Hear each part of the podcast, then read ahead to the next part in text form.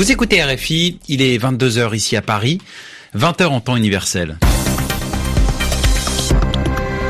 Romain Ozoui. Bonsoir à tous, bienvenue dans votre journal en français facile, présenté ce soir en compagnie de Sylvie Berruet. Bonsoir Sylvie. Bonsoir Romain, bonsoir à tous. À la une ce soir, l'offensive de la Turquie en Syrie. Comme Ankara l'avait annoncé, les premiers bombardements ont été menés aujourd'hui dans le nord de la Syrie. Inquiétude exprimée par la communauté internationale. Demain, le Conseil de sécurité de l'ONU tiendra une réunion d'urgence. Des milliers de manifestants à Quito, la capitale équatorienne, au cœur de la grève générale illimitée qui a débuté aujourd'hui pour protester contre la hausse des prix du carburant décidée par le gouvernement du président Lénine Moreno et déjà des incidents signalés ce soir. Et puis en, en Russie, un nouveau coup porté à Alexei Navalny. L'organisation de l'opposant a été classée agent de l'étranger par les autorités russes. Le journal Un journal en français facile. en français facile. Pour la première fois en trois ans, la Turquie a donc décidé de lancer une offensive en Syrie. Une offensive qui euh, semblait inévitable après l'annonce des États-Unis dimanche soir de retirer leurs troupes dans le nord de la Syrie. Euh, c'est une région qui est située à la frontière avec la Turquie. Alors depuis cette annonce, la Turquie avait prévenu qu'elle se préparait à intervenir pour combattre son ennemi kurde. Et c'est donc cet après-midi que l'offensive a été lancée. C'est le président turc lui-même qui l'a annoncé. L'opération Source de paix dans le nord de la Syrie. Cette opération a débuté, écrit Recep Tayyip Erdogan sur Twitter. Et quasiment en même temps, une explosion a été entendue, une première explosion dans la région de Ras Al Ain. On fait le point sur ces premiers bombardements avec la correspondance régionale de Paul Khalife. L'aviation et l'artillerie ont pris pour plusieurs localités frontalières du nord de la Syrie, contrôlées par les forces démocratiques syriennes, une coalition dominée par les milices kurdes et comprenant aussi des combattants de grandes tribus arabes syriennes. Le pilonnage intensif a notamment visé Tal Abyad, Ras Al Ain, Qabishli et Ain Issa. Cette dernière ville est située à 55 km au nord de Raqqa, l'ancienne capitale du califat autoproclamé du groupe État islamique. Les raids aériens turcs ont été menés par un escadron de 25 chasseurs bombardiers et des canons de gros calibre ont tiré des dizaines de projectiles sur des cibles militaires et civiles.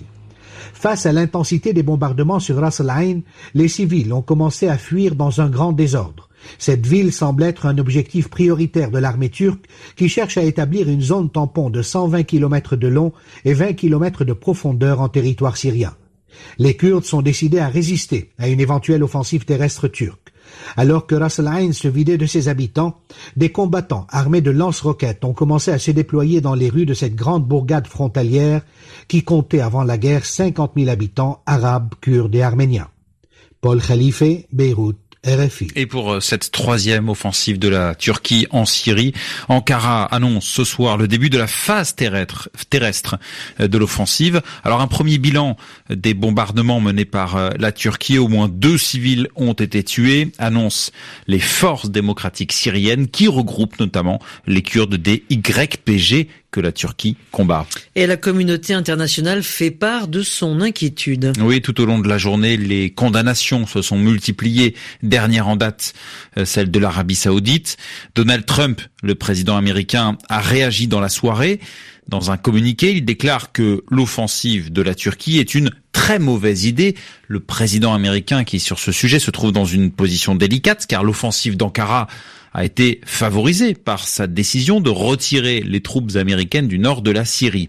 Autre réaction, celle de l'Union européenne. On va écouter le président de la Commission européenne, Jean-Claude Juncker. Il menace la Turquie, avec cette offensive, de lui retirer des financements. On l'écoute. La Turquie a des préoccupations sécuritaires sur sa frontière avec la Syrie. Cependant, j'appelle la Turquie ainsi que les autres intervenants à la retenue et à cesser les opérations déjà en cours. Cette action militaire ne conduira pas à de bons résultats et nous devons faire entendre ceci à nos amis turcs. Et je dois dire que si le plan turc implique la création d'une prétendue zone de sécurité, n'attendez pas que l'Union européenne paye quoi que ce soit.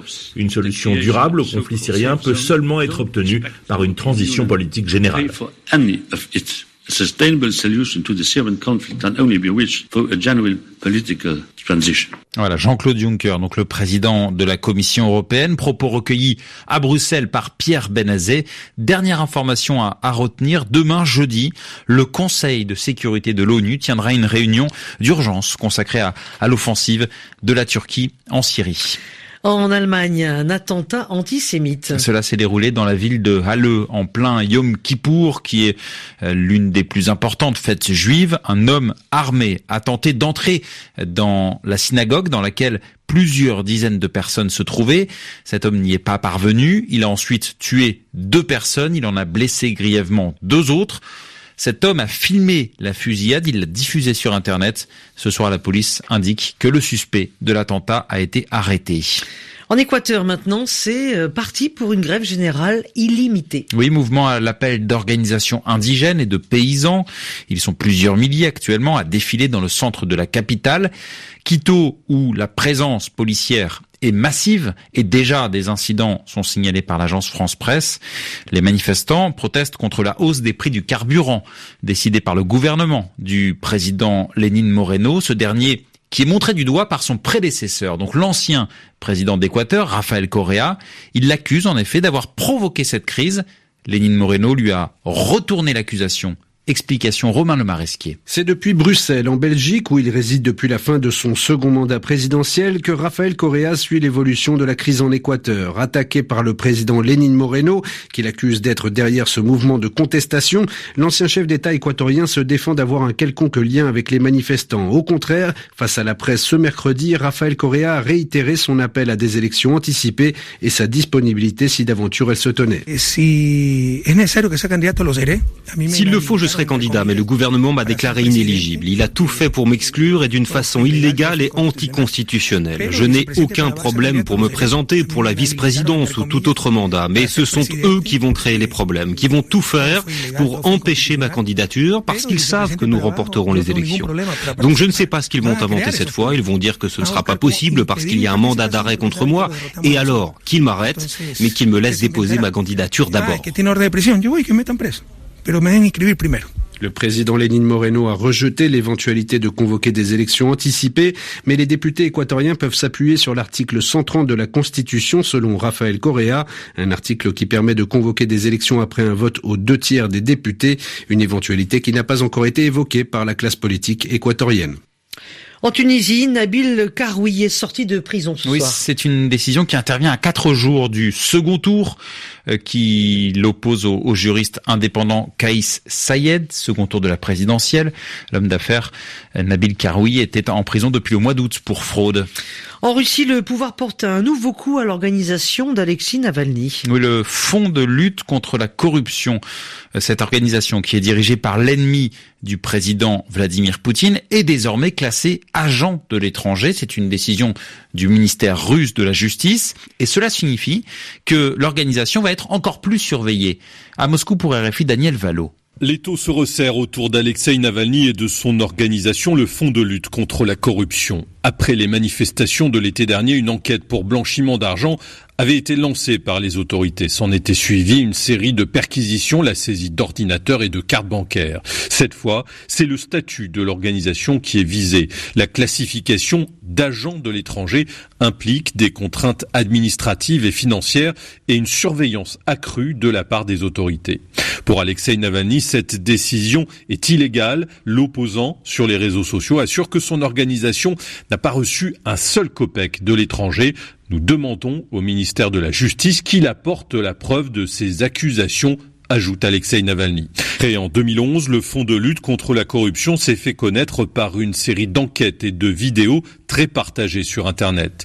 Toutes ont pour point commun d'épingler le train de vie fastueux des élites au pouvoir en Russie. Daniel Valo, Moscou. RFI. Enfin, les batteries de nos téléphones portables à l'honneur du prix Nobel de chimie. Oui, on appelle ces, ces batteries, le savez-vous, euh, Sylvie, batteries au lithium-ion. Et ce sont leurs inventeurs, les inventeurs de ces batteries qui ont, qui ont reçu aujourd'hui le prix Nobel de chimie. Il s'agit d'un Américain, d'un Britannique et d'un Japonais. Demain, c'est le Nobel de littérature qui doit être attribué. Merci d'écouter RFI. Ainsi s'achève ce journal en, en, français facile 22h10 ici à Paris. Très belle soirée à vous, Sylvie. Merci Romain, à demain. Merci à Claude Battista à la réalisation de cette édition.